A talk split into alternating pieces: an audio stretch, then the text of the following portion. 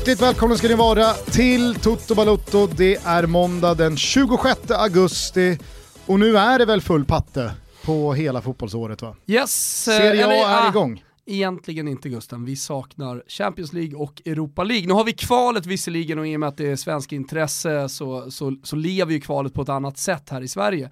Men eh, ja, eh, lite kvar innan det verkligen är full patte. Sen tycker jag att det är lite... Jag har berättat va, när eh, jag var på Ramin Nouris bröllop. Eh, nej. har jag inte gjort. Ramin Nouri, eh, kommentator och eh, programledare på Discovery Eurosport. Eh, han gifte sig för, jag vill säga tre år sedan. Och då så i slutet av vixen så är det ju många bröllopspar som väljer att leka lite med vilken låt man går ah, ut till. Alltså det är ah, många som kör, eh, många kör ju den vanliga, vad heter den? Bröllops... Eh, ja, valsen. Valsen som man går in till. Men det kan vara, jag har varit på bröllop. Du, du, du, alltså den. Eller? Ex, ja det är det väl. Ja, ja, ja. Alla är med. Är det så den går? Ja. Du, du, du. Ja, så, Ah, ja, det är fan den. Ja, hur som helst, när man, går, när man går ut igen då från altaret genom kyrkogången där, Ja. the aisle, vad heter det på svenska? vad heter det? Ja, Jag, jag vet inte.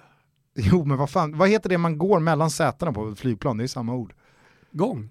Gång, Ja. heter det bara gång? Ja, gången. Det gör det inte. Skitsamma, eh, då, går, då går Ramin och eh, hans Anna hand i hand ut och ut från något slags AP-system så rullar någonting som ingen riktigt uppfattar vad det är. Alltså jag har varit på bröllop där det har varit Jönssonligan och det har varit någons favoritlåt med Kent eller med, ja, eh, vad det nu kan vara. Och, men här är det liksom så fan, ja, det är ingen riktigt, ingen riktigt hör vad, vad det är. Men herregud, det är ju många, det är många stycken man hör i eh, kyrkor som man inte kan sätta fingret Herregud, på ja. vad det är. Men det som gör det hela då extra tydligt att det är något, det är något kall här, det är att Ramin tittar förbryllat upp mot högtalarna och ser djupt, djupt bekymrad ut.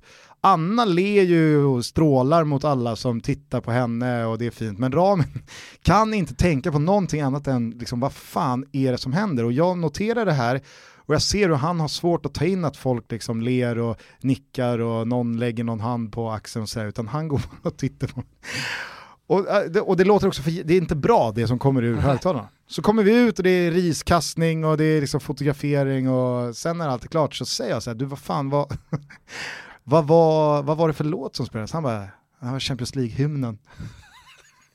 Men det blev eh, i... Nej, alltså det var någon jävla, alltså, han har väl överlåtit det till någon Ja, präst eller någon, eh, Det liksom- Han skickar, någon, han skickar någon ljudfil eller och så har han inte länk. ljudkorrat den. Nej, att så här, kan, de, kan de ha fått det här om Slarvigt. bakfoten? Så att Slarvigt. det som spelades upp var absolut inte Champions League-hymnen. Det var något Vi kanske skulle något haft det här med Tancredi. Ja, Champion. bara på repeat. Nej men du har ju såklart helt rätt. Eh, Det återstår fortfarande två eh, Europacup-gruppspel lite för att den här säsongen verkligen ska vara i full blom. Men det är ju svårt att eh, bortse från att det nu är fotboll överallt när även Serie A har rullat igång. Man märker ju det när man skriver svepet, det är, det är mycket att ta in och eh, man får ju det. sålla liksom bland informationen. Hör du, innan vi sätter tänderna i det där svepet så skulle jag vilja dela ut en eh, schnitzel faktiskt. Åh, trevligt att börja med en liten måndagssnitzel. Schnitzel. Ja, eh, nej men jag eh, fick upp den här artikeln eh, på Expressen i morse när jag som alltid inleder veckorna med att, eller jag inleder dagarna med att eh, köra Pavlidis eh, headlines på Fotbollskanalen Ja. och sen så kör jag Expressen och så kör man ett snabbt varv Twitter. Mm. Eh, då nåddes jag av den här artikeln eh, som förkunnar att Tommy Andersson i eh, Valtorps IF har lagt skorna på hyllan efter 347 matcher i den rödvita tröjan. Stort. Vet du varför? Nej. Därför att Valtorps eh, legendaren Joakim Gabrielsson, han gick för sju år sedan väldigt tragiskt bort, bara 37 år gammal, eh, på grund av ett hjärtfel. Och han var liksom Valtorps IF.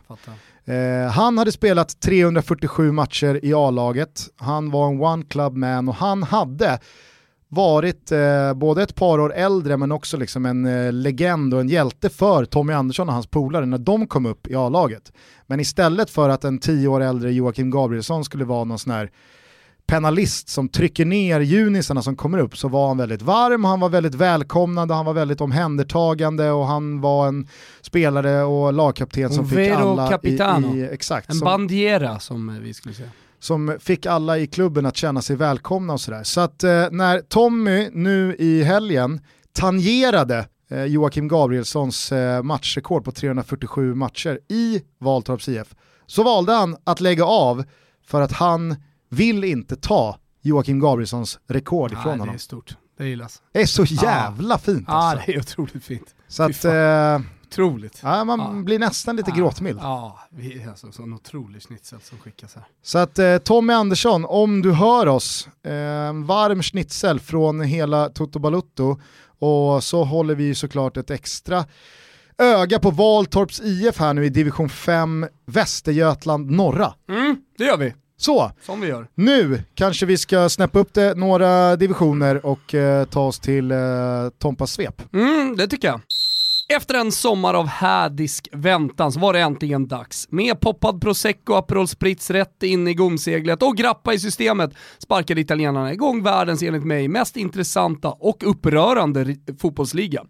Serie A, som ni förstår, var tillbaka och det tog som väntat inte många minuter innan spekulationer om tränarbyten, ett korrupt domarsystem och andra löst underbyggda konspirationsteorier tog fart. Okej, Joves seger över Parma på lördagskvällen flöt väl på förväntat med seger för Bianconeri. En petad Delicht och Dybala som inte ens fick röra boll rör ändå om en smula i det svartvita Turin. Ja, men sen kom matchen mellan ett på nytt fött Fiorentina och då Scudetto-jagande Napoli. 90 minuter av vilda västernfotboll regisserad av en domarsheriff som skickades ur Florens med kära och fjädrar. Bedrövliga domslut och ett varum som borde ha bommats igen innan det ens invigdes. Herregud vilket fiasko! Jag vet inte vad ni gjorde men Tompa sparkade sönder och samman skrivan på K26 och nu får inte Svanemar ut sin boendeparkering. Klen tröst men ändå något. Annars noterar vi förlusten för Gianpaulos Milan borta mot nedflyttningskandidaten Udinese. Detta efter en match där de rödsvarta alltså inte ens mäktade med ett enda skott på mål. Hör där Gusten va? Muriel kom in mot Spal och var fullständigt monstruös, bombade in två baljer och Bergamaskerna kunde vända hem med tre pinnar. En pinne blev det bara för Roma hemma mot Genoa. Visselorkan efter att Genoa kvitterat hela tre gånger. Ska ju såklart inte gå. RIP Fonsecas försvar. Största segern annars stod Lazio för i Genoa mot Ekdals Samp. Fan vad de bara kör under radarn ändå, Laziali va? Innan vi stänger eh, Serie A skickar vi all vår kärlek till fotbollsvärldens just nu största krigare. Efter 40 dagar sängliggande fullmatad med cellgifter tog leukemisjuke Senisa Mihailovic sig till Verona och löste ett kryss för sitt Bologna. Jag vet inte vad Tottenham lider av, men de förlorade i alla fall hemma mot ett vildkämpande Newcastle mot alla odds. Alla miljoner fantasyspelare med Kane som kapten kanske inte vandaliserade rummen, men glada var vi, Gusten, sannligen inte. Det kan man tänka sig alla Liverpool-supportrar dock var. Ny seger, Salah i galen form och fortsatt flykt tillsammans med City i toppen. Det är i övrigt en inledning av den engelska fotbollen som känns lite lurig tycker jag. Chelsea vann visserligen mot Puckis Norwich. Trots mål igen av finnen, men tillsammans med United och de andra bakom toppduon känns det ovisst. Och då kommer ju också möjligheterna för till exempel ett lag som Leicester att faktiskt göra något stort den här säsongen. Snabbt litet hopp till Spanien och vi börjar i huvudstaden. Eh, James Rodriguez från start blev ingen succé för Zinedine Zidane. Kanske inte så konstigt med tanke på att han inte spelat så mycket. Hur som helst, 1-1 mot Valladolid och man får återigen känslan av att det kommer dröja innan Real börjar hitta riktigt rätt den här säsongen. Barcelona på ett nytt utan Messi, låg visserligen under men löste till slut segern mot Betis ganska enkelt. 5-2 och jag noterar mål av den evigt unge Joaquin. Fast på bänken för Alaves misstänker jag att eh, JG smålåg lite efter att de bara fick 0-0 mot Espanyol. Smålog räcker dock inte för att beskriva Alexander Isaks känslor efter segern borta på Mallorca. Återigen ett ruskigt pikt inhopp för svensken och nu vill, och nu vill enligt lokalpressen supporterna Isak från start nästa match. Satan vad bra han ser ut Gusten! Slutligen några övriga rubriker så att säga från Europa. Lewandowski är igång, ska förlänga med Bayern och smällde tacksamt in tre baljer när Schalke pulveriserades på Fältinsarenan. Glädjande från Tyskland var också att Emil Forsberg assade till Josef Paulsen när Leipzig vann. Foppen in med 30 kvar är snart redo att starta. I Frankrike ångar härliga Rempo i toppen, tre raka segrar. Och de verkar faktiskt ha någonting på gång den här säsongen, ska du veta Gusten. PSG vann också planenligt. Men nu går vi in i den sista sillveckan och känslan är att vi delar om lagen lagom till nästa helg. Tills dess skickar vi återigen all vår kärlek till fotbollsvärldens största krigare. Krya på dig Senisa Mihailovic. Härligt! Ja! Du ser, det är inte så lätt när eh, hallonbusken är dignar. Nej, så är det. Säger man så? Ja, vi får ju säga vad du vill. Då får ju folket döma dig. Jag dömer dig aldrig. Nej, men när, när hallonbusken ligger där med det är bara bär efter bär att plocka, mm. då är det svårt att sålla. Mm. Eh, spontant så reagerade jag på att eh, du fick med Ren här, tyckte mm. det var kul. Det var ju många som fick upp ögonen för Eduardo Camavinga mm. efter att Ren slog PSG förra helgen. Eh, mittfältare född i november 2002, således bara 16 fjärtiga år fortfarande, men spelar ju fotboll som han är ju fortfarande lite tunn, men alltså det, det fanns ju något slags eh, Paul Pogba-dynamiskt åt båda riktningarna där. Jo, så en ruggig tvåvägsspelare alltså 2000... och 16 bast. Mm, 2002 gör ju någonting verkligen med mig, det var året då jag flyttade till Florens eh, och eh, ja men du vet man brukar säga sådär, det känns som igår. Men alltså när jag flyttade till Florens känns verkligen som igår och då föddes den här gubben. Ja. Ja, det, är, det är faktiskt, faktiskt makalöst. Vi håller koll på Kamavinga. Eh, mm. från Frankrike hämtar vi också nytt rött kort för Monaco. Ja, ja, såg. ja, tredje raka matchen som man får rött kort i. Tänker man ju så här, de leder med 2-0 i paus hemma mot NIM. Ja. Va? Här ska vi gå och lösa ska, en seger. Ska man väl kunna sy ihop säcken va? Äh, Jämmersson plockar ett direkt rött i 55 och sen så rasar man ihop igen ja. va. Så att eh, Monaco placerar sig efter tre spelade omgångar i Frankrike på nedflyttningsplats med bara en poäng ihopskrapad.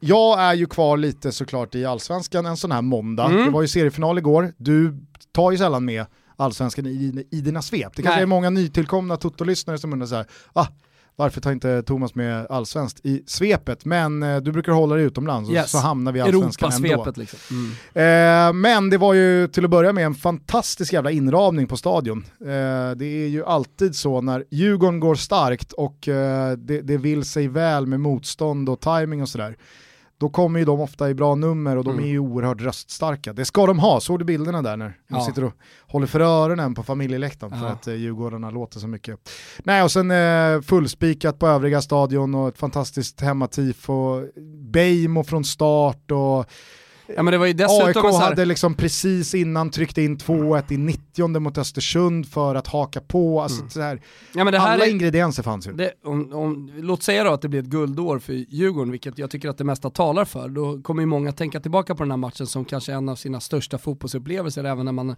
liksom summerar sin supporterkarriär, om man får kalla det för det. Eh, många hade bott i Köpenhamn, de hade säkert haft en helt fantastisk helg. Det var ju en sen sommardag som, vad jag förstod, var helt otrolig mm. nere i mm. Skåne.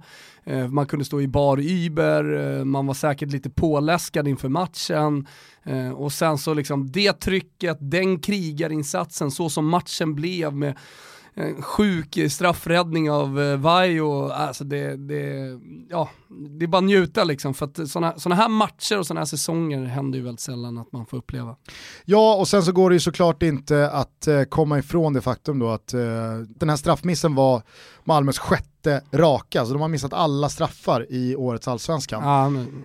eh, vi pratade om det här i eh, säsongspremiären av Fotbollslabbet förra veckan, då frågade jag Backat, om, om du hade varit Uwe Rösler här nu, vad hade du gjort? För att nu har, ni, nu har Malmö missat fem raka, det är missat från eh, Antonsson, från Gische, från Rosenberg. Och han sa jag är helt övertygad om att Markus Rosenberg kommer både ta den och han kommer vilja ta den, och det kommer inte vara något snack. Eh, så det, det, för mig råder inget tvivel om att eh, Rösler litar på Rosenberg och han kommer ta den. Nu tar ju Rosenberg den, men han missar den igen. Ja, det är en dålig straff dessutom. Ja, och jag tyckte faktiskt att det var jävligt eh, intressant det Tommy Vaiho säger direkt efter matchen, att så här, nej men Jag pratade med vår målvaktstränare innan och vi analyserade dels hur straffarna slagits hittills och jag, jag var ganska säker på att när man har missat fem straffar i rad, då är det lite back to basic. Då slår man den i mitten och hoppas att målvakten går åt ett annat håll. Istället för att, ja men du vet, man vill... Han gick ju i sig. Ja exakt, men han hängde kvar ah, okay. med fötterna. Mm. Och det var liksom, han, han, ville gardera sig, att jag, jag, går åt något håll men jag hänger kvar med fötterna i mitten. Med den analysen, du kan ju tänka dig om Vaiho hade stått kvar, alltså verkligen stått kvar, skopat gått ner och skopat den. den alltså. Vilken ja. förnedring det hade varit. Eh, och det var nej. framför eh, Malmö-klacken också. Mm, mm. Precis. Eh, ja, nej men, eh, det, men sen, det, det, var ju såklart eh, bara en, en liksom, ytterligare en detalj i den här otroligt... Men det jag, det jag det, menar Det var ju inte den bästa matchen man sett, men fan vilken, vilken toppmatchkaraktär det Absolut. var på den. Det small från start och det var mycket mm. kort och det var chanser åt båda håll. Och, Ja, men jag bara tänker också så här, när jag pratar om Djurgården, att de får uppleva en sån här match eh, och att det känns som att stjärnorna liksom står rätt för dem den här säsongen. Eh, tycker jag liksom, den känslan underbyggs av de sista 30 minuterna. Vi har ju pratat om det här, liksom, det har varit en snackis om att Djurgården alltid har varit eh, starka mentalt eh, den sista kvarten. De har lyckats vinna en jävla massa matcher på just den mentala styrkan och att alltid ha moral i truppen. Eh, nu visar de det igen, fast genom att stå emot. Mm. Eh, nu har ju Malmö liksom en bombardemang av chanser i slutet. Vajo gör ytterligare en dunderräddning på ett skott. Men jag skulle ändå inte vilja säga att det är en slump, för att alltså, så här, någonstans är de där. Eh, Rosenberg är en nick utanför, ja, på, på en hörna, det kanske är lite slumpar, det kan väl lika gärna gå in kan man ju tycka så här.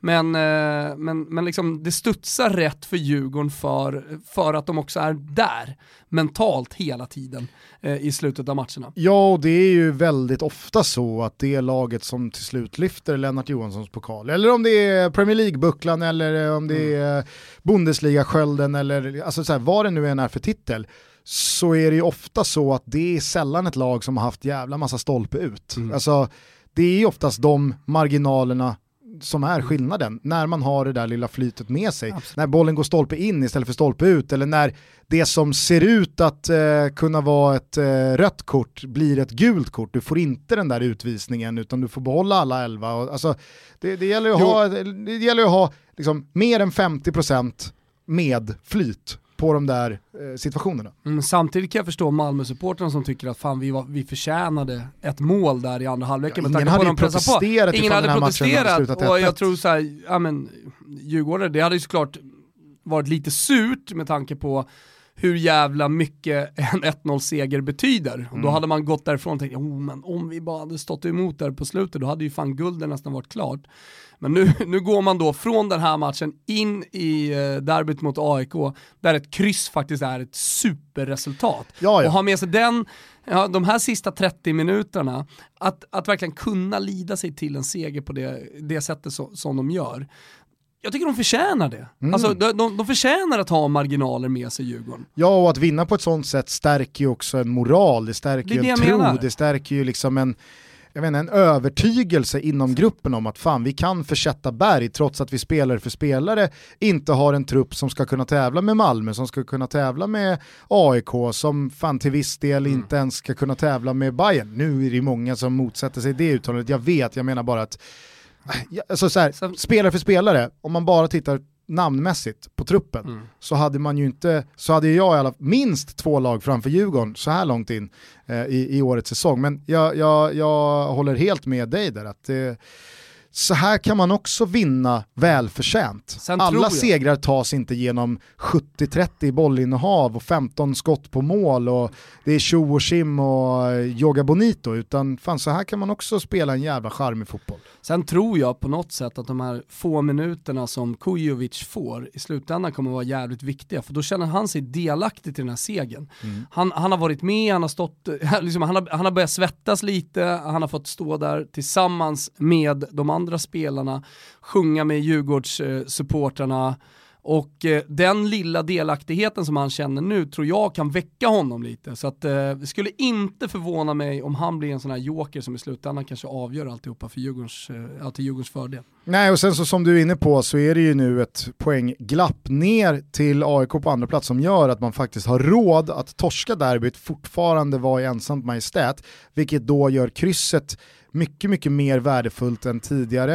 Eh, och det är ju den här torsken mot Kalmar, alltså AIK är det är, är det 89 minuter.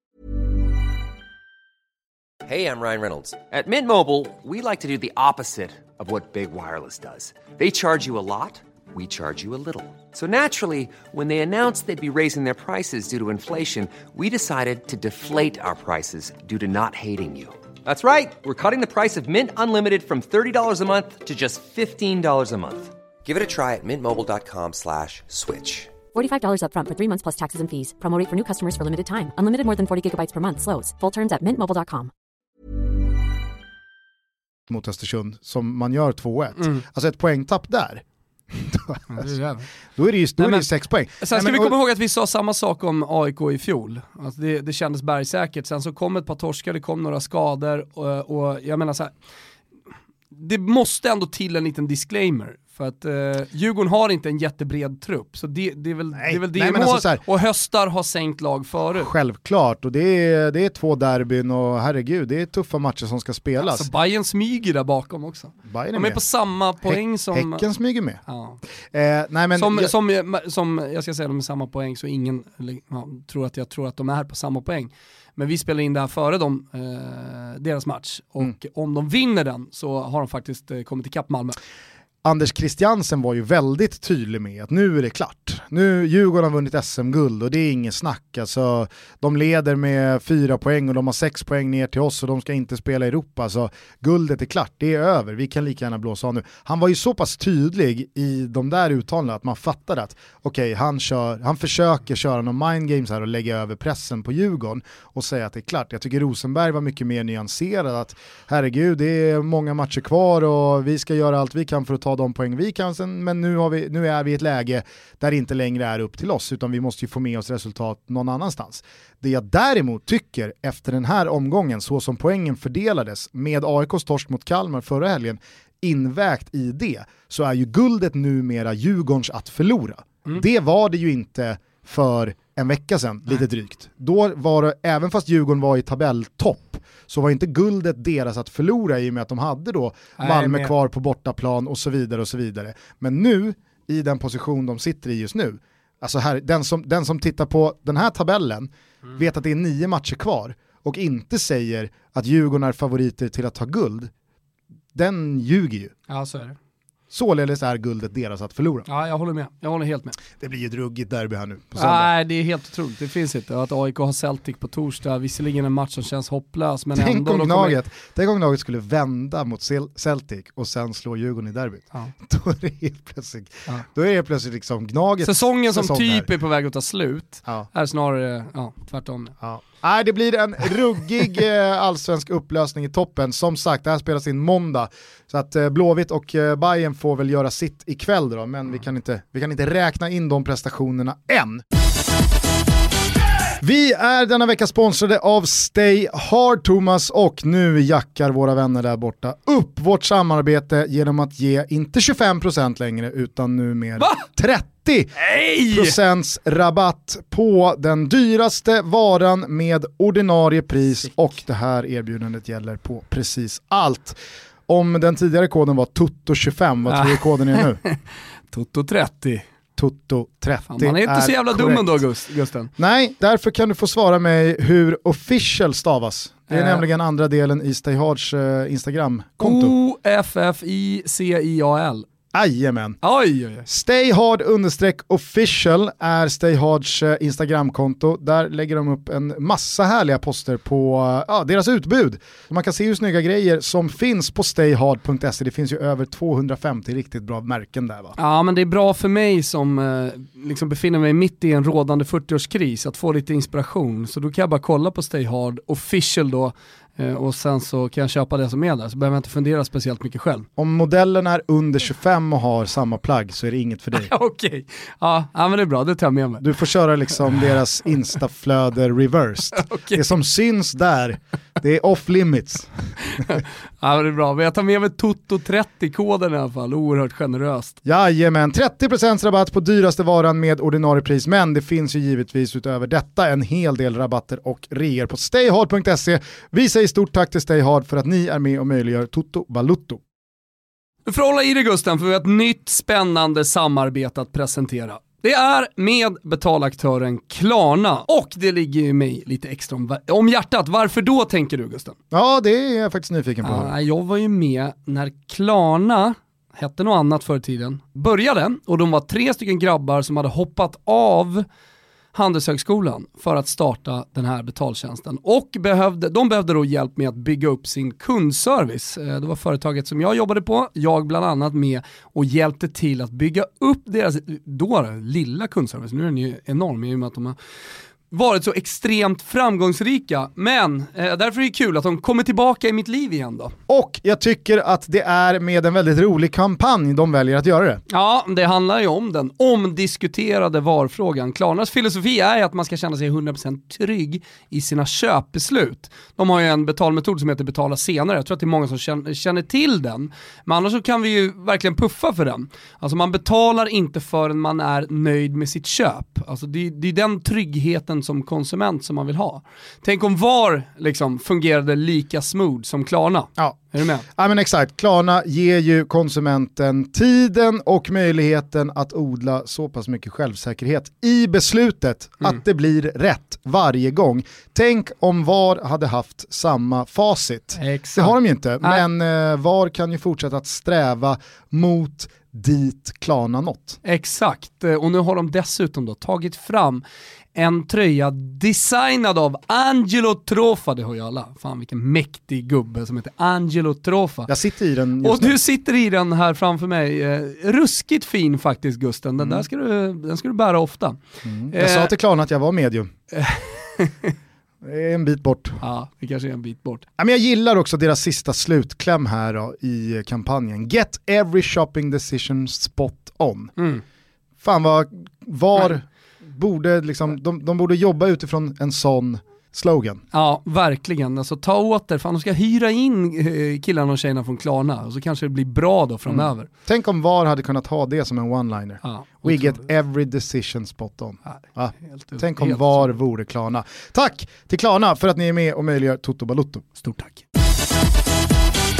Eh, ska vi ta oss tillbaka ut till eh, Europa då? Det var ju som sagt Serie A-premiär. Ser man ju på Simor numera. Mm. Väldigt, väldigt kul måste jag säga. Simor har tagit över Strives eh, rättigheter och eh, till det, och till det utbudet så har man då adderat eh, PGA-touren i golf och eh, hela EM-kvalet, både mm. Sveriges matcher och alla andra Bland annat ska sägas, alltså. bland annat. Absolut. Det är massa mer man får också. Men, men äh, alla de här sporträttigheterna kostar 99 kronor i månaden. Ja precis. Väldigt, om, väldigt bra. Om, nej, precis, för alla gamla Strive-abonnenter så är det bara liksom, gå in och teckna, för att det, det är otrolig fotboll som spelas. Jag nämnde det i svepet lite, det som var så jävla fint, eller som jag tycker är så fint med Simor det är att jag kan se allting live linjärt, alltså mm. så att du, du är live hela tiden. Man har inte löst det där än eh, och, och liksom köra play-funktionerna och jag älskar att liksom vara före flashscore när jag kollar liksom på, på matcherna. Så att, eh, jag, jag kunde sappa runt lite, ha två tv-apparater igång och, och sådär och verkligen följa med i allt. Det, det, var, det var fan en sprakande första omgång.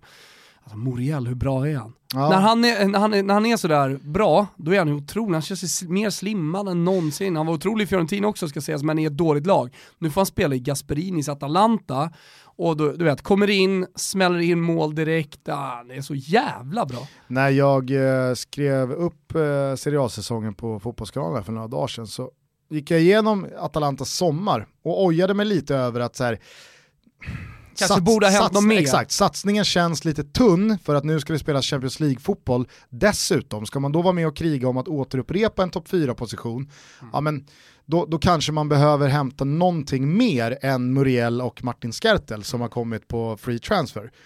Å andra sidan, Muriel kanske är tillräckligt bra själv.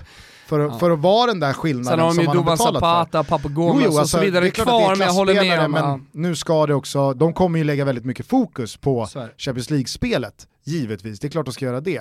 Uh, jag hade bara förväntat mig att det skulle hämtas in lite mer bredd. Mm. Självklart, jag, jag fattar också att Atalanta inte är något lag som har två miljarder att slänga upp på fyra offensiva spelare som höjer ett lag som kommer fyra i Serie A, men Mm. Ja, jag vet inte, jag, jag trodde i alla fall att de skulle ha gjort någonting mer, men ja. Muriel Ja men det har ju varit, jag ska bara och... säga det, nu ska vi inte fasta på Atalanta, men eh, det har varit eh, lite gnissel ändå från supportrarna som hade trott att eh, man, man, skulle satsa mer, plus en här, lite svagare försäsong, men jag förstår att de ligger lite efter med tanke på att de inte har, har behövt kvala, så att de kan ju liksom gå rätt in i Champions League. Mm. Och således så känner de ingen stress. Det är skillnad från då till exempel Torino, som eh, ja, men Belotti, lagkaptenen, anfallaren, han, han avbröt sin semester tidigt för att komma tillbaka och träna så att han var i form inför Europakvalet. Sen torskade de 3-2 liksom mot Wolves. Är man inte lite trött på sånt här?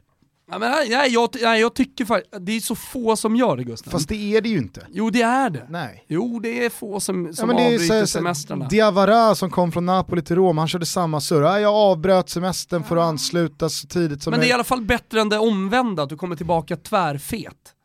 I alla jo, fall... fast, jo men nej, jag, jag, jag, jag säger ingenting om i vilken form du kommer tillbaka till. Jag menar bara att, vad fan, de är extremt högavlönade fotbollsspelare, de får väl ett datum av sin klubb att här har du två veckor att göra vad fan du vill på, men du ska vara tillbaka på den träningsanläggningen det här det datumet, det... för att vår säsong börjar. Vi ska Europa League-kvala, så att Belotti, du får helt enkelt infinna det här 12 juli. Punkt. Men vet du vad? Va, va det, här är liksom... en, det här är ju en symbolisk handling som på något sätt väcker piazzan ja, och som men, får ja, alla andra säkert. att förstå att, att så i mig fokus, är liksom så här... gubbar, fokus har kommit tillbaka, jag har varit här en vecka innan, vad fan är ni? Nu steppar vi upp, nu har vi match att spela här. Jag säger bara att Belotti har två miljoner i månaden för att göra det.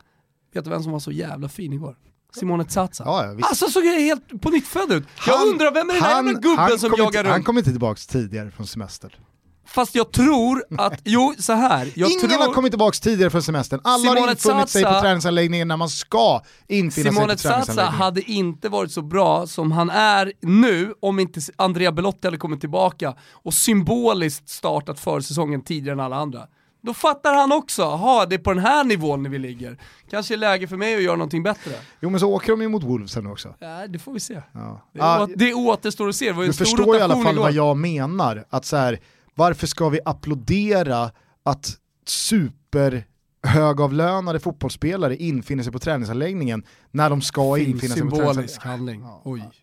Ja. Eh, annars är det svårt att blunda från eh, målkalasen som eh, våra två lag var inblandade i. Eh, mm. Fiorentina gör tre mål på Napoli, går tomhänta därifrån. Roma såg ut att i dryg timme i alla fall, köra över Genoa, ändå så står det 3-3. Det är faktiskt helt bisarrt att det, det står 3-3 på resultattavlan, för Genoa kändes ganska uddlösa. Nej men de har ju två anfall, ja. Tre mål. Ja. Nej, eh... Pinamonti får ju ganska enkelt stå och ganska opressad stå och liksom bomba upp den där i nättaket. Jag har ju, på tal om att eh, säga, säga till mina tjejer, saker, upp på tå. På tal om att säga rätt saker gentemot piazzan och supportrarna och få igång dem, så har det ju varit eh, ett par år här nu mot slutet där Roma har saknat ja, men, spelare som kanske supportrarna ser sig själva i och som de tycker eh, står för det som Roma är. Och det finns inte liksom, någon ledartyp här eh, utifrån utan det har varit väldigt mycket Totti, Senderossi, Florenzi har haft sina beefs med, med kurvan och sådär. Så, det, har, det har ju saknats lite. Juan Jesus har ju varit en spelare som har sagt väldigt mycket bra, som har man har hamnat i en bra position eh, liksom, eh, aktiemässigt hos supporterna. Det här har ju jag och min gode vän och din gode vän också, Jakob Gustafsson, diskuterat en hel del för att han är så jävla pro Juan Jesus. Ge honom binden mm. och så vidare och så vidare. Sen så... Jo men han pratar ju liksom direkt från kurvan och från hjärtat. Exakt. Ge honom, jag, jag som objektiv kan ju säga det, han ska inte ha någon jävla bindel och han ska absolut inte Nej, vara på planen. Men då säger jag, och jag har hela tiden sagt, jo absolut, men när man snackar, när man snackar så måste man också hålla en viss nivå spelmässigt. Man behöver Fakt. inte vara bäst. Nej. Man behöver inte göra hattrick eller eh, liksom, man behöver inte vara, ja men så som Marcus Danielsson i Djurgården, för att liksom sy ihop de säckarna. Han snackar ju inte så jävla mycket. Alltså, så här, han är ju inte någon som går ut och är jävligt, eh, det, det är ingen Bojan Alltså en, en som eldar på massorna och går längst fram i ledet, utan han låter sitt spel på planen tala och där sticker han ut som lagets bästa Mm. spelare. Han är en garanti och supportarna älskar honom för det, men det är ju ingen liksom så här, Men det är ju smärtsamt om du är en Bojan och sen så spelar du som Svante Samuelsson. Alltså är du med på vad jag menar? Alltså när, när, när du får könlösa prestationer efter könlösa prestationer och sen så går du ut i media som eh, en stor krigare Mm. Och, och alltid står på supportrarnas sida. Det blir lite smärtsamt. Sebastian Eriksson är ju ett mer uppdaterat bra exempel då i årets allsvenska. Han är ju en kapten som jag är övertygad om att väldigt många IFK Göteborgs-supportrar älskar som kapten för att han är som han är. Han har känslorna utanpå och han lever sig in och han eh, som sätter alltid Blåvitts bästa i första rummet och han spelar kompromisslöst. Och sen så kommer det, nå, liksom så här, det kommer någon plats, men han är inte liksom så här, det är inget sänke. Det som händer är att det kommer ju alltid en urkukning på ett eller annat sätt. Mm. Ja, det är, det är, årets urkukning är ju redan ett eh, Ja. faktum då, då. Men han håller en nivå, han behöver inte vara bäst. Det är ingen, jag, tror, jag är lika övertygad där. Ingen IFK Göteborg-supporter tycker ju Sebastian Eriksson är bäst i laget. Nej. Men det funkar ändå. Ja.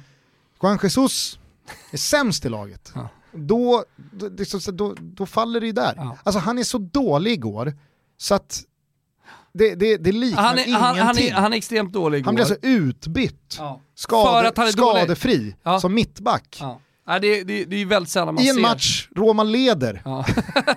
det är sällan man ser mot en annan mittback, så det är inget taktiskt eller någonting, utan du är bara så jävla dålig Ja. tycker Fonseca, så jag måste ta ut honom för han är en säkerhetsrisk. Synd då att Mancini kommer in och är lika Ja, klappkass. det Missar kanske är något direkt. systemproblem vi har att göra med, men ingen var så dålig som Massa, domaren under Fiorentina-Napoli. Han var fan under all jävla kritik. Och man förstår, nu har, nu har ju... Mm. Vet du vad som känns italienska- skönt att säga? Nej. Det, jag, jag gillar inte VAR, jag gillar Klarna.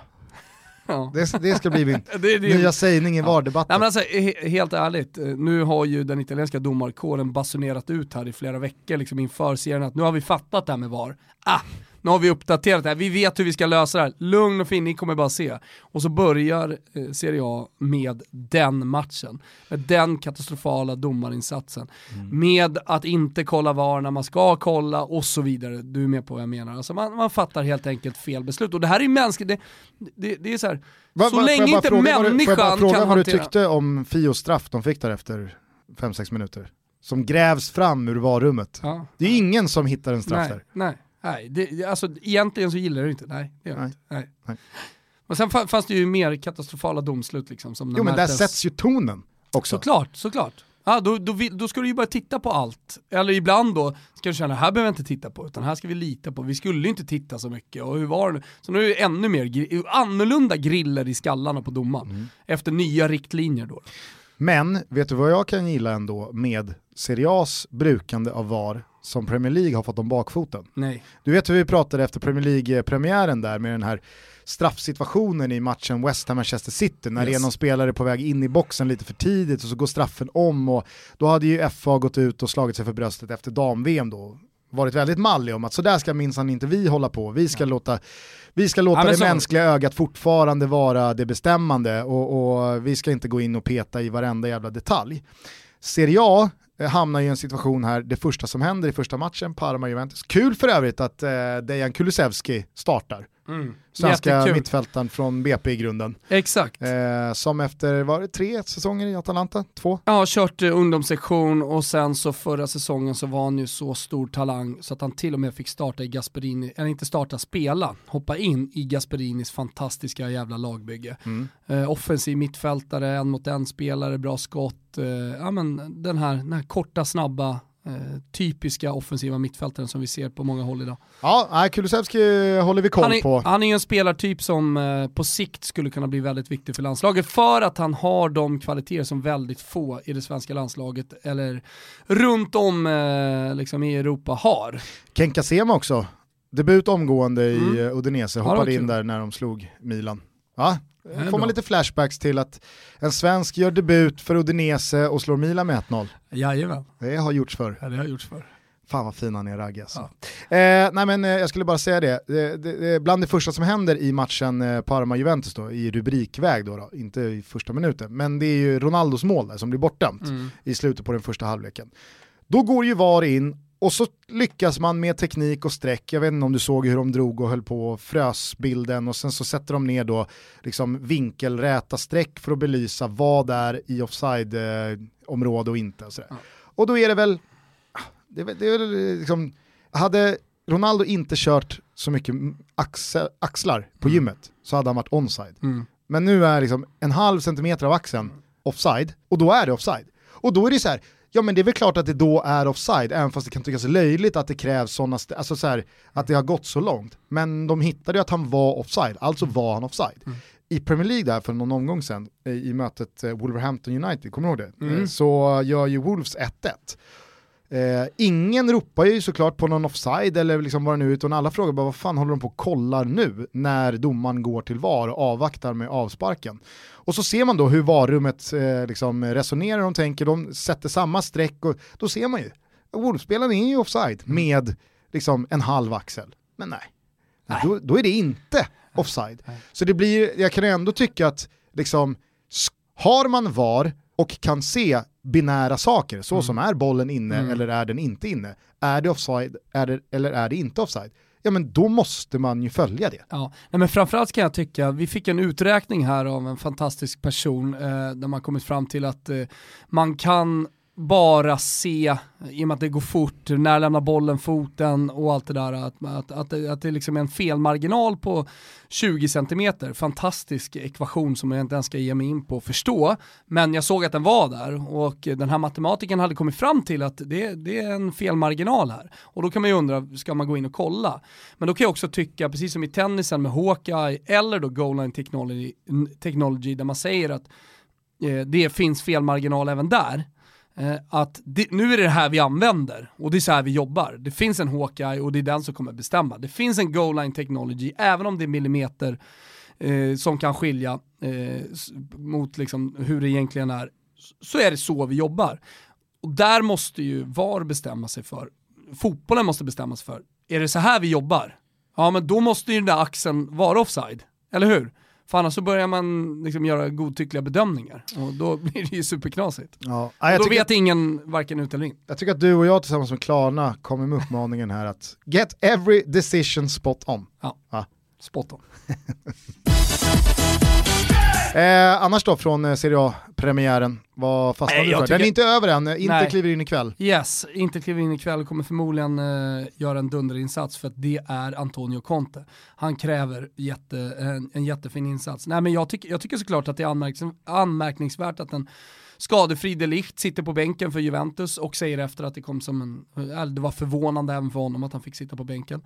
Uh, jag tycker att det är extremt anmärk anmärkningsvärt att Gianpaulos Milan är så fantastiskt usla mot Udinese att de inte ens mäktar med ett skott på mål. Mm. Alltså det, det sticker ut. Men på tal om att man liksom undrade kring Atalantas sommar, att okej, okay, Muriel kommer, man hämtar in en rutinerad mittback i uh, Skertel, mm. men inte så mycket mer när man såg Milans laguppställning igår, visst, det är någon skada här och där, men alltså, Nej. Och, tror någon att det där laget ska hota topp 4? Men alla visste ju om att Milan inte skulle kunna värva den här sommaren, så då, då på något sätt så här, ja men då tycker man väl att det är lite okej okay att vissa spelare är kvar och att man inte har uppdaterat truppen. Men de har ändå spenderat, vad är det, 46-48 miljoner på två stycken relativt okända brassar som liksom, jag ska inte säga att hela Milans säsong hänger på deras prestationer, men de är inköpta för att göra skillnad i Milan. Och hur, vad händer om de inte funkar? Är du med? Ja, då, då, då faller ju en del av säsongen på eh, de två felköpen så att säga, mm. för det är, ändå, det är ändå stora pengar för Milan i det här läget som är spenderade. Så jag, jag tycker att det är mycket som är jävligt lurt med, med Milans säsong och det ser inte speciellt ljust ut. Personifieras ju av att man startar med Fabio Borini på mittfältet. Ja. Det... Toto Fari, han kan göra allt. Ja, nej, det var eh, ändå otroligt fint att det är igång och som sagt, man ser all Serie A-fotboll hos Simor, man ser även all La Liga-fotboll där och MLS, Zlatan bombade in två nya här i eh, returderbyt mot eh, LAFC. Såg du målen? Ja. Första målet, när han går på djupet, får bollen, han är väl, de, jag vet inte om de har VAR, men de hade väl hittat en offside på honom där. Men den, den, han, han gjorde en perfekt avvägd löpning, då tycker inte jag att det ska vara offside. Eh, och sen så... Vad om den inte hade varit så här 90% perfekt, då är det offside. Den var perfekt. Och sen så att han drar den på ett i närm på närmsta stolpen, hårt, mm. bara vispar till bollen. Det är, det är så snyggt. Att andra målet däremot godkänns som onside när man har VAR, mm. förstår jag faktiskt ingenting av. Det, det, det, behövde ju inte ens VAR för att se att det är offside. Eh, men eh, jag måste säga det att den här spelaren de har hämtat in bakom honom. Pavon. Ja, Mm. Jävlar, han ser bra han, alltså, han, ser, han ser bra ut på riktigt. ja exakt, det är MLS, då måste man liksom addera på ja, riktigt. Men man har den disclaimern att, att det, det, här är ju bra till och med för att vara MLS. Ja. Nej, men man ser ju direkt att han ligger på en nivå tankemässigt ja. som Zlatan, liksom, alltså han, han ligger närmare Zlatan tankemässigt än jag många ganska, i det laget. Jag tror att det är ganska bra uh, inför ett eventuellt playoff. Nu är det ju väldigt tajt där uppe i toppen. Uh, Nej, men så som du förklarar målet också, jag ja. vill bara liksom sy ihop det med det. Det är inte många mål man har sett Zlatan göra borta i USA som är frukten av någon en annan, annan spelares genialitet. Ja, det är mycket det är, han Det är ofta liksom en lyra som han gör någonting otroligt bra med. Ja. Eller en passning till Zlatan som därifrån gör hela målet. Det är väldigt sällan att det är oj vilken briljant jävla passning, ja. vilket upplägg. Och så får Zlatan bara avsluta det. Nej. Nej, han gör det otroligt bra. Så vart det 3-3 då mm. eh, mot LAFC i derbyt. Det kommer väl någon till drabbning, det ska ju spelas finaler i MLS, även om Zlatan tycker att det är ett jävla, ett jävla dåligt upplägg. Mm. Alexi Lallas Lallas. Lallas. Jävla lallare. Och ryckte bort skägget på Alexi Lallas. Han och Zlatan har väl en liten beef, den ser jag fram emot att följa. Ja verkligen, det är synd bara att Alexi Lallas har rakat av sig det där bockskägget. Han har ju tappat allt. Eh, ska vi bara kort ta oss till Spanien och La Liga, där händer det grejer. Du nämnde det i svepet, Alexander Isak med ytterligare ett inhopp. Den här gången bytte han av William José. Ja. Eh, och eh, återigen, Gjorde det bra? Ja, om du ska jämföra också med När William... Sociedad, ja jag säger bara Sociedad, vann matchen mm. från att Isak kom in. Ja, men du ska ju jämföra Alexander Isaks prestation med William Josés för att på något sätt i alla fall försöka sätta sig in i hur tränaren tänker inför nästa match. I och med att vi alla svenskar vill ju såklart att eh, Alexander Isak ska göra succé i La Liga så att han sen också kan göra succé i det svenska landslaget. Och eh, det är ju jättestor skillnad mellan de två för att William José ser tung ut, nu har han varit skadad visserligen men han ser tung ut, han eh, skapar inte speciellt mycket chanser själv medan Alexander Isak liksom kan hämta bollen på halvplan och likt vem då Gusten? Jo, Zaha tar sig an en he ett helt försvar på egen hand. Wilfrid. Ja. Du vet att, äh, har du läst PSG-ryktena? Nej. Det är, nu, nu börjar PSG Titta dig. Target Zaha. Oj då. Fy fan vad Roy Hodgson gnuggar händerna nu. Ja. Det helt, Han helt, visste att det var bra att vänta. Ja. Det vore helt otroligt. Nej men jag, jag ska bara säga det, han, han är ju en sån här spelare som Crystal Palace inte kommer i några tsunamivågor och anfaller med massa spelare så tar ju han sig an försvar på egen hand. Och det kan också Alexander Isak göra. Alltså han kan vara i boxen, han är superskicklig där och en bra targetspelare, men han kan också ta sig an. Han har tillräcklig snabbhet, tillräckligt stark och ja, men jävligt god teknik för, som till exempel när han vaskar fram frispark även i den här matchen då, när han får två spelare mot sig. Mm. Så att, ja, jag tycker att det ser väldigt lovande ut efter de här två första matcherna för Isak. Och Ödegård fortsätter ja, nästa, att övertyga. Ja, jag tycker han är... Han, ja, såg du situationen när han får en putt i ryggen i straffområdet? Men behåller... Men behåller balansen. Alltså, där har du ju då, mot alla 60-talister som hatar filmningar eller förstärkningar, vad, vad du nu vill, där, där har du ju liksom det emot. Jag menar, där har du en superärlig spelare som inte får en straff i det där läget och det, det kan ju betyda poängtapp. Och har du då en extremt viktig match i slutet på säsongen och så lägger inte han sig där, då skulle jag som Real Sociedad-supporter bli förbannad. Lägg dig ner för helvete ja. så får du ju straffen liksom. Det är en dunderarm i ryggen. Vad ska du hålla på att hålla balansen uppe? Och också en känga till alla domare som hatar filmningar säger de. Men börja ta dem där då! Då får ju ni hitta det där. Mm. Om ni kollar VAR eller vad ni nu gör, för de har ju VAR i, i Spanien. Fan ta den då! Det är ju solklar jävla straff. Mm. Jag var på kanalplan i lördags och tittade på Hammarbys damer mot eh, Kvarnsveden. Och där hade de inte VAR? Där hade de inte VAR och där hade de inte heller då liksom eh, furbotänket påkopplat att förstärka så pass mycket att det regelövertrampet som försvararen står för blir synligt, utan det ska stå man ska stå upp tills man fan stupar och då får man ingenting med sig. Ja, men problemet är det du säger här, då får man inget med sig. och domare hatar filmningar och förstärkningar. Ja men se till att börja blåsa då då. Se till att lära er det, Mm. Johannesson. Hörru Steffe Pepsi, kom igen nu. Sitta och sippra på en s- Ska vi ta, ska vi ta, en- i- i Solna. höstpepsi med Steffe Pepsi och liksom vi säga ett par det. sanningens ord? Ja, det vill jag göra. Fundera inte ens på var i allsvenskan om ni inte kan sköta situationerna för helvete. Nej. Ja men det är tröttsamt ju. Ja, nej men verkligen eh, just det där, alltså frustration, för att alla ser att okej nu behöver du bara lägga dig Mm. så får du straffen. Men så väljer Hammarbys eh, amerikanska nyförvärv till anfallare att stå upp och så, det, så tittar man ner på tränarbänken och Isak står, och så man ser, jag bara ser Isak liksom så här. Men han coachar väl till det där? dig!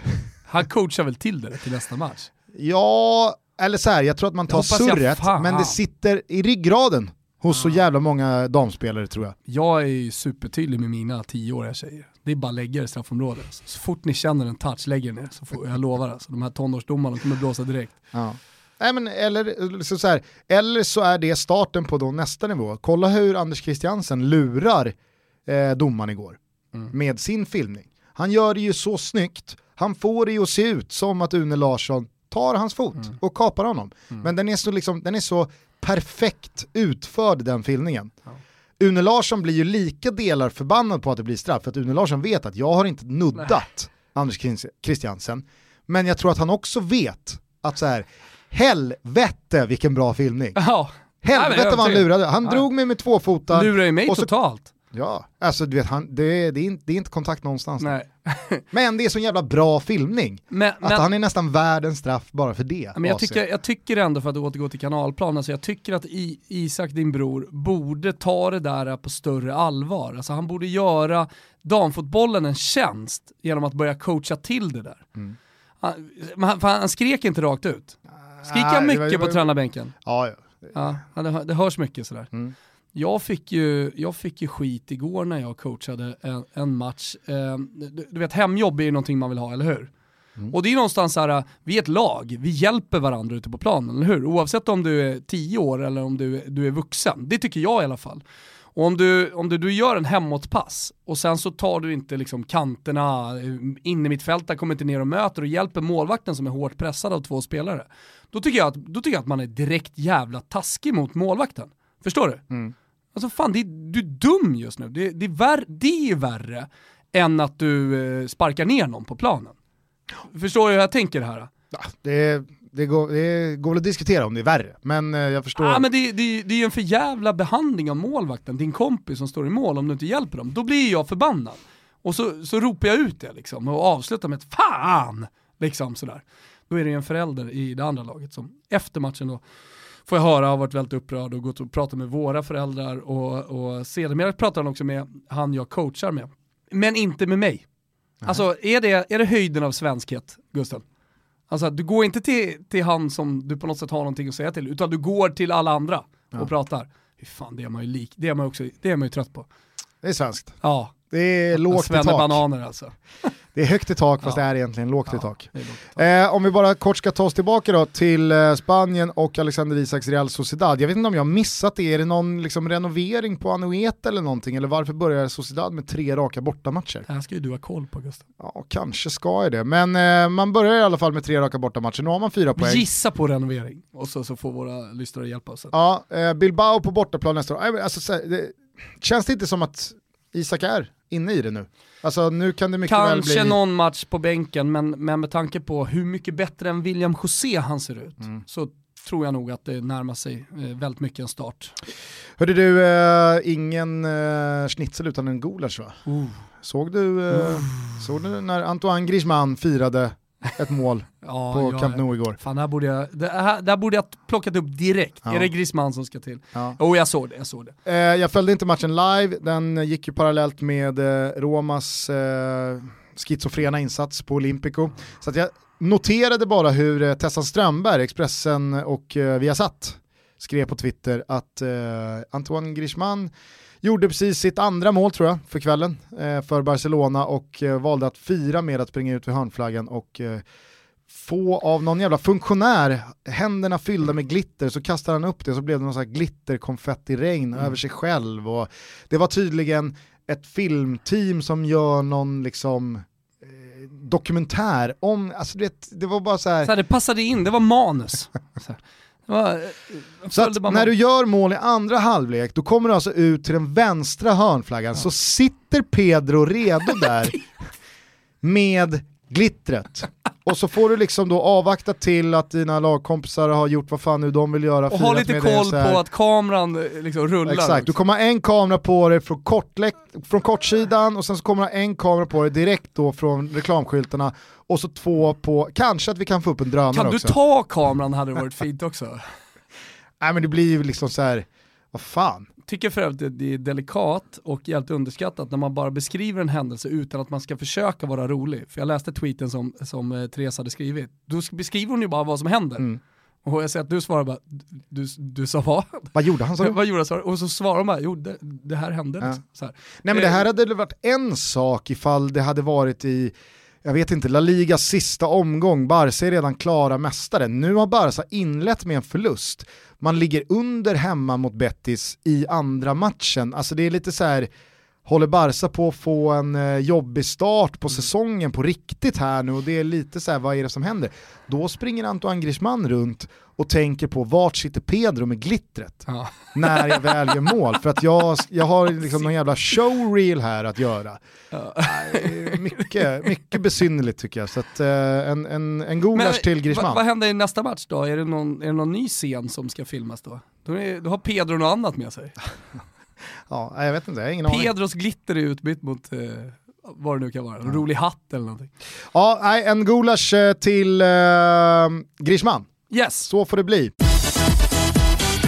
Från England då, eh, vad, vad var ditt eh, starkaste intryck från helgen? Eh, starkaste intrycket, eh, Jag hade ju målat ut Manchester David Luiz som eh, bästa värvning. ja, Tung match på Anfield. ja, Jävlar vad Salah lekte med honom. Ja, han, men, men samtidigt så här, fan när Salah är sådär ba, bra, när han får ytor att springa på så är han ju snudd på ostoppbar. Det måste, det, liksom, det måste ju Snacka om att vara i, förtydligas också, alltså om man nu pratar om hans insats. snacka om att vara i andra änden av Malmö FFs straff, eh, självförtroende. Alltså Salah straff. Ja. Han smäller ju upp den i krysset nio gånger till på rad om han vill. Om han behöver. Ja. Ah, den är så jävla sexig den där straffen alltså. Och sen, Nej. vi pratade ju mycket om det innan, innan säsongen drog igång, att eh, Salah ska man nog vänta lite med att förvänta sig mål och, och, och sådär i och med att han hade spelat Afrikanska mästerskapen och ha- haft en eh, ja, men kort sommarledigt och en kort försäsong och allt det där. Men han, kommer ju, han är bara maskin ju Salah. Ja, å andra sidan hade han ju, precis som hela Liverpool, eller i alla fall de flesta i Liverpool, Mané bortsett då kanske, men en väldigt jobbig match mot Southampton i andra omgången, alltså där han var helt under isen, blev utbytt och Ja.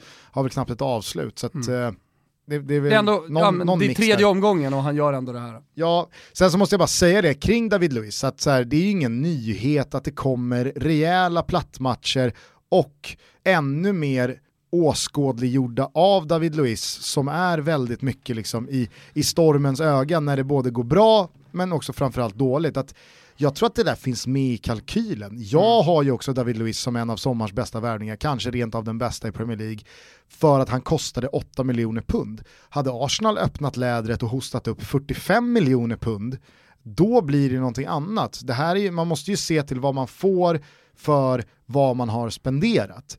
Och oavsett vad David Luiz kostar så har ju inte de här plattmatcherna och de idiotiska besluten försvunnit. Men kan man få det för 8 miljoner pund så får man ju majoriteten bra insatser och en jävla bra mittback. Att jag tror säkert att Arsenal har budgeterat och kalkylerat att ja, det blir några grodor här och där, Absolut. men det väger upp det vi får i positiv Ja, bemärkelse. Ja, Och och menar, här, Luis Groder eller inte, den här matchen hade Liverpool vunnit ändå. Det hade Så. ju varit mer kostsamt ifall David Luiz drar på sig den här straffen och görs bort eh, mot Watford i en Ja, match som. Arsenal ska vinna.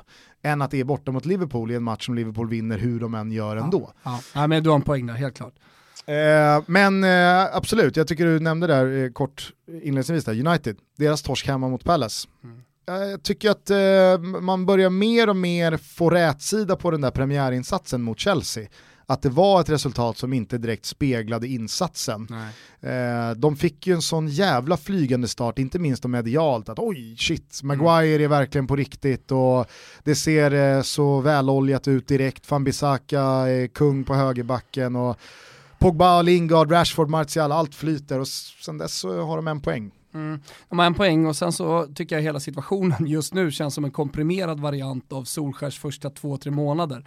När allting flög jättebra och sen så eh, ja, föll allting. Men man kunde ändå se att fan det här är nog några poäng för mycket eh, med tanke på hur prestationerna har sett ut. Eh, alltså så och så kom den här matchen. Nu är det bara två matcher då som man har, mm. som har tagit innan och sen så kommer förlusten. Så att, eh, ja, nej, det, det är nog, det, vi, vi, kommer inte att se ett Manchester United som är med och krigar om någon ligatitel och eh, jag tror att de kommer få det tufft precis som Arsenal. Precis, jag tror även, alltså så här, Spurs får se upp lite för att halka efter för mycket om de nu vill vara med i någon slags titelstrid. Annars handlar det för dem att komma 3-4 återigen då och det kanske det gör redan om tre veckor. Ja, och jag börjar nog eh, snarare ställa mig på foten att en tredje plats är nog jävligt bra för Tottenham. Mm. För att om nu Ole Gunnar Solskärs inledande period som tränare i Manchester United sminkade över helheten om den här inledande eh, segern mot Chelsea, sminkade över lite vad som ju faktiskt är Manchester United, så tror jag att den där Champions League-finalen ja. som Tottenham nådde i våras, verkligen har sminkat över ett år mm. av resultat, alltså då pratar vi kalenderåret 2019, som inte alls rimmar med vare sig Champions League-final eller en klar tredjeplats i Premier League för Tottenham. Jag nåddes av den här resultatraden igår när då liksom det blev smärtsamt tydligt att vad fan, Tottenham är inte bra. Mm. Så börjar man tänka, liksom, okej okay, premiären mot Aston Villa, det är svagt i en timme drygt, sen kommer Christian Eriksen in, Villa backar hem och sen så till slut så får man med sig 3-1 och Kane gör två mål och det blir tre poäng och okej, okay, ingen fara på taket man är totalt utspelade mot Manchester City i 90 plus tillägg, men lyckas på något jävla sätt ändå knipa en pinne. Men mot Newcastle igår, det är inte bra. Nej. Alltså det är inte bra, det är så temposvagt, det är idéfattigt. Visst, Christian Eriksen började på bänken igen, jag vet inte hur mycket transferproblematik det är där och att det kanske blir bättre om han nu blir kvar efter att fönstret stängt. Lo Celso kommer in, ingenting händer i det bytet. Det är svajigt bakåt som fan. Så att, jag inte, och så blir man matad av hur deras resultat faktiskt har sett ut i Premier League även under våren. Mm. Och så känner man så här, oh, fan Tottenham kanske inte är, det, det kanske inte är ett lag som ska nämnas i en eventuell utmanare till en titelstrid. Eller vi satt här med Hoffman och han har, Hoff, eller han har Tottenham som trea som ett, liksom, så tror jag också, ett ben i sin trippel. Visst, ja. det är tidigt men du förstår ändå ja, så att... Nej men sen så, så tror jag också att eh, Liverpool Manchester City helt enkelt är för bra. Alltså i en normal ja, ja, Premier League hade de inte varit så sjuka mm. och stått precis eh, um, men perfekt i cykeln med pepp, med cykeln med klopp, uh, den uh, vinnarmentaliteten liksom som på något sätt är inhamrad i, i, i trupperna. Alltså det, det, det, går nog inte för de andra att vara där kontinuerligt, att hela tiden ta de här tre poängarna. Det, det, det, finns inte spelare som gör skillnad på det sättet. Uh, och, och, jag tror också i slutändan så här, det finns ingen tränare riktigt som kan mäta sig med Klopp och, uh, och Pep Guardiola. Nej, det jag så här, så här, över tid också. Det köper jag och, och framförallt när det kommer till att utmana dem om någon slags ligatitel. Där räknar jag bort alla andra lag nu, mer än vad man gjorde bara för tre veckor sedan, även fast man gjorde det väldigt tydligt då också. Mm, ja, ja. Men när det kommer till Tottenham så tycker jag att man kan isolera det till bara Tottenham, för att Newcastle hemma, Aston Villa hemma, oavsett vad Liverpool och City sysslar med på sin kant så är ju det matcher Tottenham ska göra bättre av mm. än vad man har gjort hittills. Men jag började igår mer och mer tendera till att faktiskt känna att det kanske inte är en frustrerande och dålig 90 minuters insats, utan att det snarare är det här Tottenham är.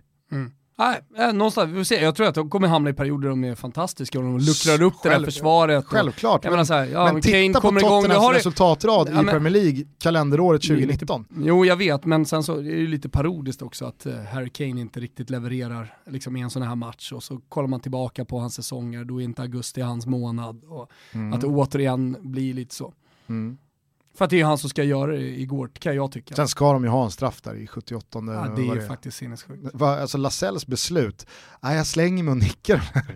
jag kör en säl. Nej, mycket märkligt. Ja. Ja, nej, det, var, det var bara liksom, eh, kort reflektion kring Ja. Spurs, att fan man kanske ska omvärdera dem. Den där Champions League-finalen. Jag tror vi ska eh, vänta lite och så ska vi se lite eh, vad, vad som händer här framöver. Ja, låta jo, men låta även- Kane få komma in, in i, en, i en målperiod och, och sådär. Det kommer ju, det kommer ju så ganska tuffa matcher här nu framöver. Mm. Och, och jag menar, vinner man, no Arsenal har man va? I the North London Derby alldeles strax. Förra veckan så eh, vet jag inte om du nåddes av nyheten att eh, Bianca Ingrosso och hennes poddkompis Alice, jag vet inte vad hon heter, Sten, Alice Sten, Stenlöv kan hon heta. What, what fucking ever. Hur som helst, de eh, lägger ner sin podd, enligt eh, dem själva, Sveriges största kommersiella podd. Det vet man ju inte om det är, men de är säkert där uppe. De är ju Eh, kommersiella, helt klart. ja, ja, men de är säkert där uppe i toppen. De eh, hade väl över 10 000 Jag tror de var högt på den här SIFO-mätningen som kom ut också. och hade över 10 000 sålda i Globen här och när de firade något jubileum i, i våras och alla vet väl herregud eh, vilken miljonmaskin Bianca Ingrosso och hela familjen Wahlgren är. Så att jag, Vad fan ska du med detta? Jo. alltså? jag ville då höra varför de väljer att lägga ner podden. Så jag Aha. lyssnade på det här sista avsnittet i vad, liksom, ja, hur de resonerade. Vad vad var bakgrunden till att man lägger ner en podd som uppenbarligen är en sån succé och sådär. Och så när de eh, hade förklarat sig, ja, visst det är väl något så här, det kostar på med tid och energi och man orkar inte hänga i och det är jobbigt och det är mycket. Och... Ja, det ska ju vill folk veta. Alltså, liksom, det, det, är inte, det är inte bara så här, vi sätter oss ner och poddar lite, då blir det inte bra. Utan det är, det är såklart planering och, och sådär. Ja. Kring att göra en, en, en podcast som folk vill lyssna på, tror jag i alla fall. Det är i alla fall så vi jobbar. Mm. Nej, men så jag ville i alla fall bara lyssna på hur de resonerade, men då, jag har inte lyssnat på den här podden speciellt mycket tidigare, men under det här avsnittet så använder de ett grepp som då och då eh, finns med i Alex och Sigges podd också, men jag fastnade för det i Alice och Biancas avsnitt här, när de pratar om det här att de ska lägga ner podden.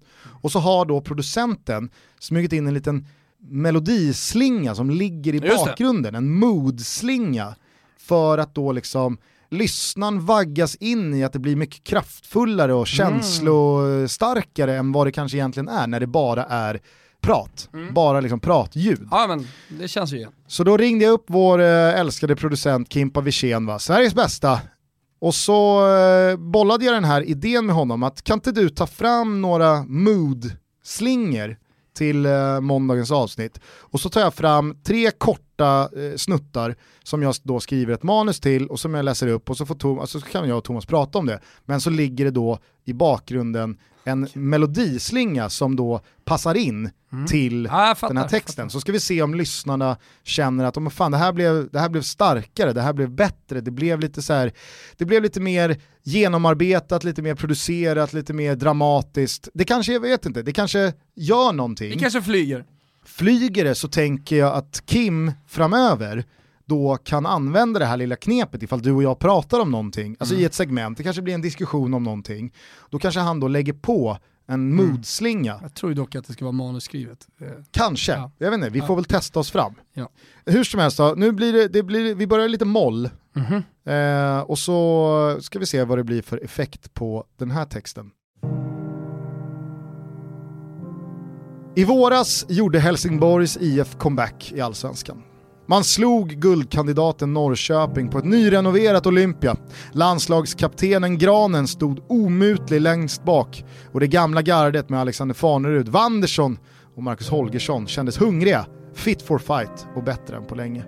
Men segrarna radade inte upp sig. Buttejöken P.O. Ljung fick lämna först av alla tränare och inhämtades ikonen med kungakronan på sne, Henrik Larsson.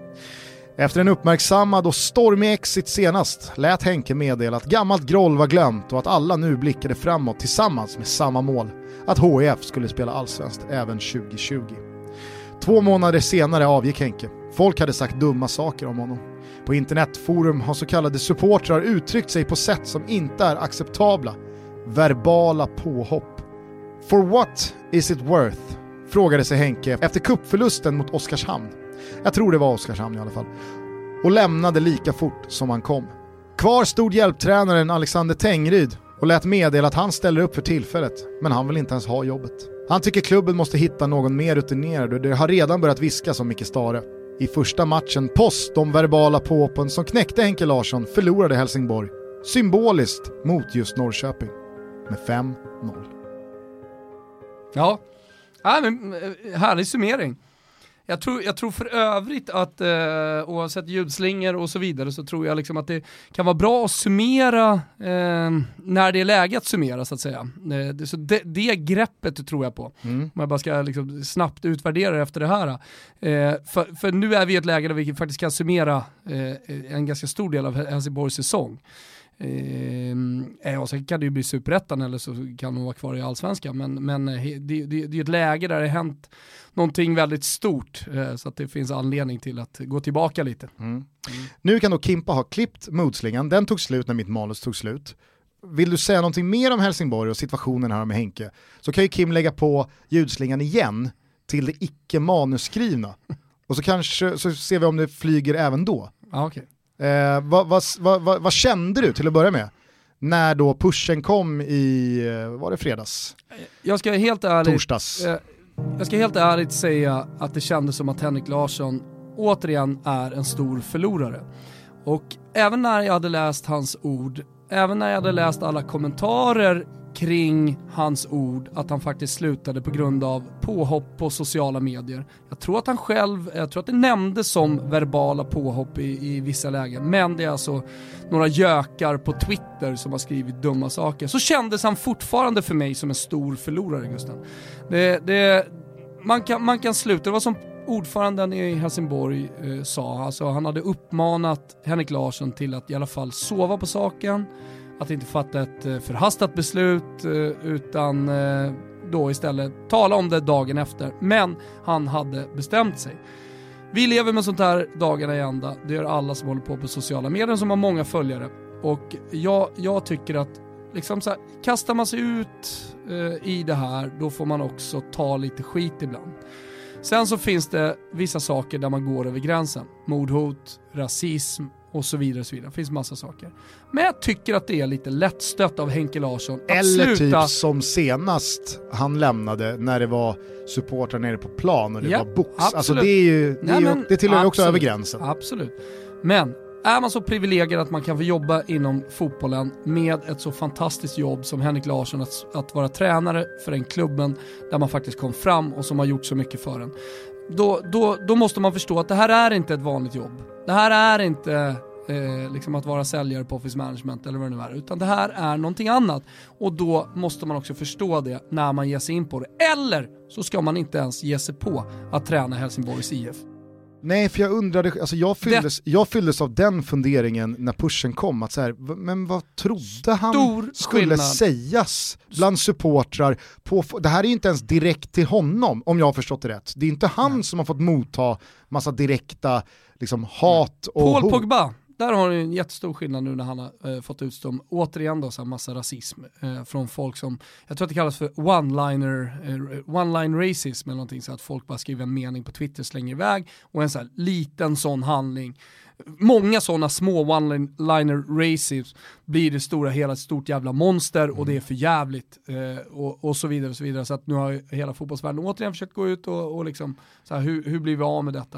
Eh, det, alltså det är verkligen någonting helt annat. Jag tycker det. Jag tycker ja det kan, är något helt så, annat, så, herregud. Rasism kan man ju inte bunta Men ihop med Men du frågar ju mig vad jag tycker, vilka ja, ja. var mina känslor och sen så får folk som lyssnar på det här tycka vad de mm. vill. Men det här det var så jag kände ja, i alla fall. Ja, och jag är helt med dig på att man kan inte, man kan inte likställa rasism Nej men det är inte det jag säger heller. Jag försöker bara förklara mina känslor så att folk förstår liksom vad, ja. vad, jag, vad jag tycker. Ja, och jag vill bara understryka det att jag kände så här, men vad, fan, vad, vad, vad tror man som högprofilerad allsvensk tränare att supportrar och de som viger sitt liv åt den här klubben och det här laget ska säga när man torskar och torskar och torskar och åker ur kuppen mot Oskarshamn och det, det, liksom, det är bara en, en spiral som snurrar snabbare och snabbare mm. mot superettan. Någonting man skulle undvika med att plocka in Henke. Alltså, så här, mm. Tror då han att det ska vara fyllt på forum och sociala medier där ute med Kom igen nu Henke! ah, vi är bäst ändå. Ja. Heja, heja, Men han, måste också, han, han måste också förstå vilken historia han kommer ifrån. Eh, är du med på vad jag menar? Ja. Alltså, så här, jag tycker inte att man lämnar skeppet på det sättet. Jag, jag, det, det är vad jag tycker. Sen så kan jag vara dum i huvudet eller jag, det, det skiter jag i. Alltså, jag, det är så jag känner.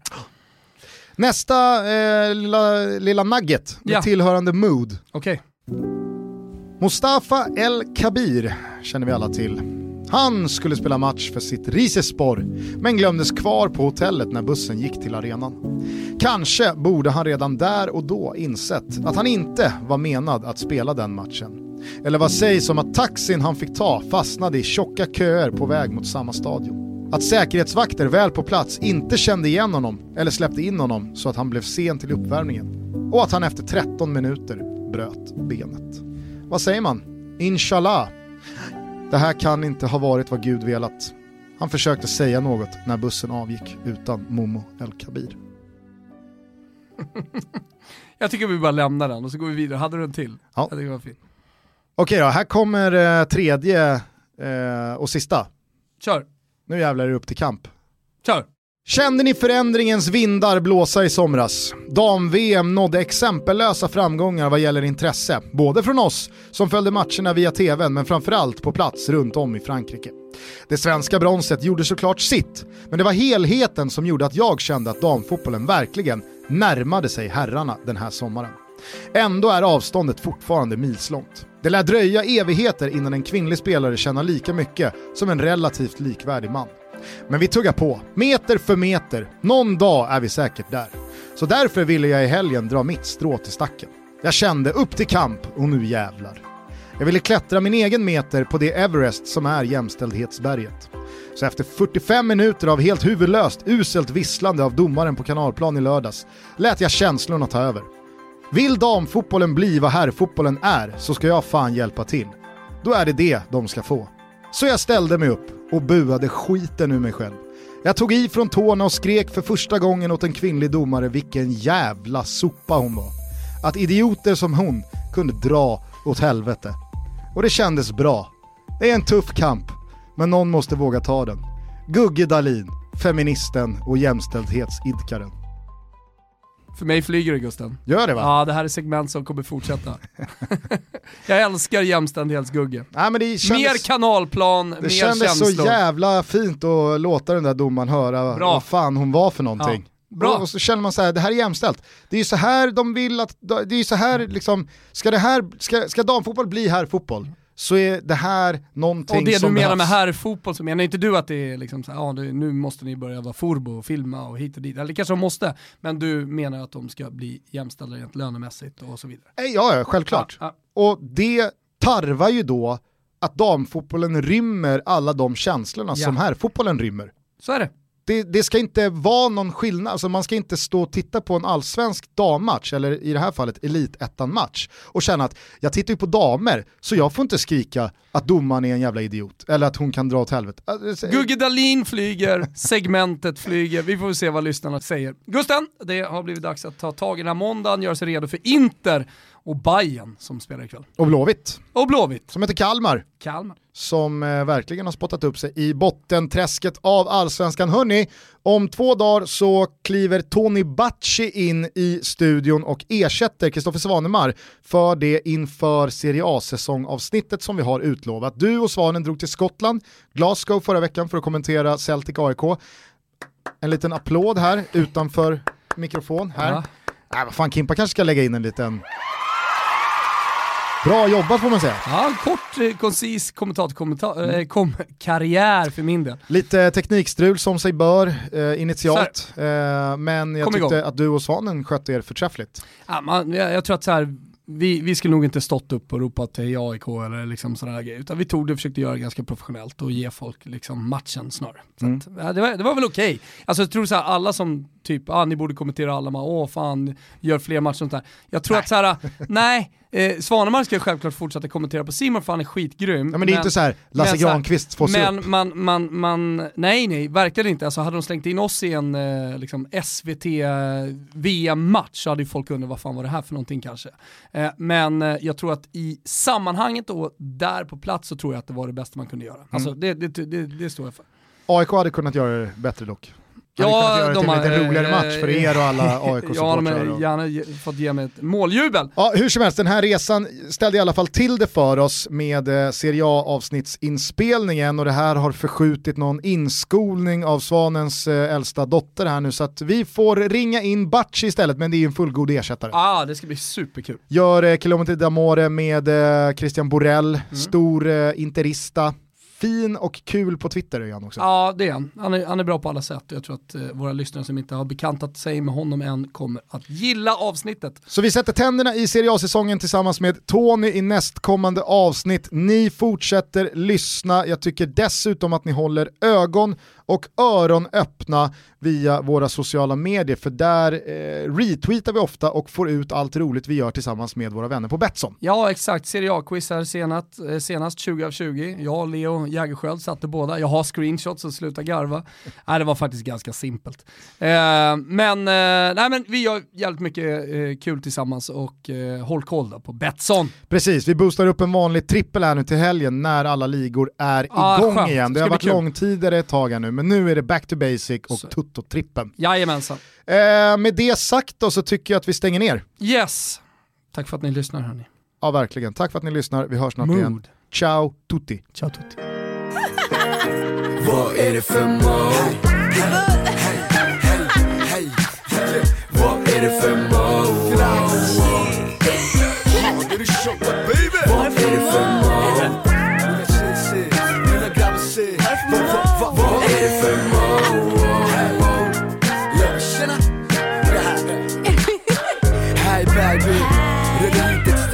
Steg Vi folk, vi har ingen tid för lek Nej, kanske lite grann, okej det är inte sant Jag har tid, får jag lov, bara en liten dans? Du följer, jag leder. Stängningsdags, du tar min hand, jag följer, du leder. Satt du katt du med. Du fryser, jag är varm, här tar min chaclette Hej, en DP slash en gentleman. Min svaghet är katten så jag blir bäng ibland.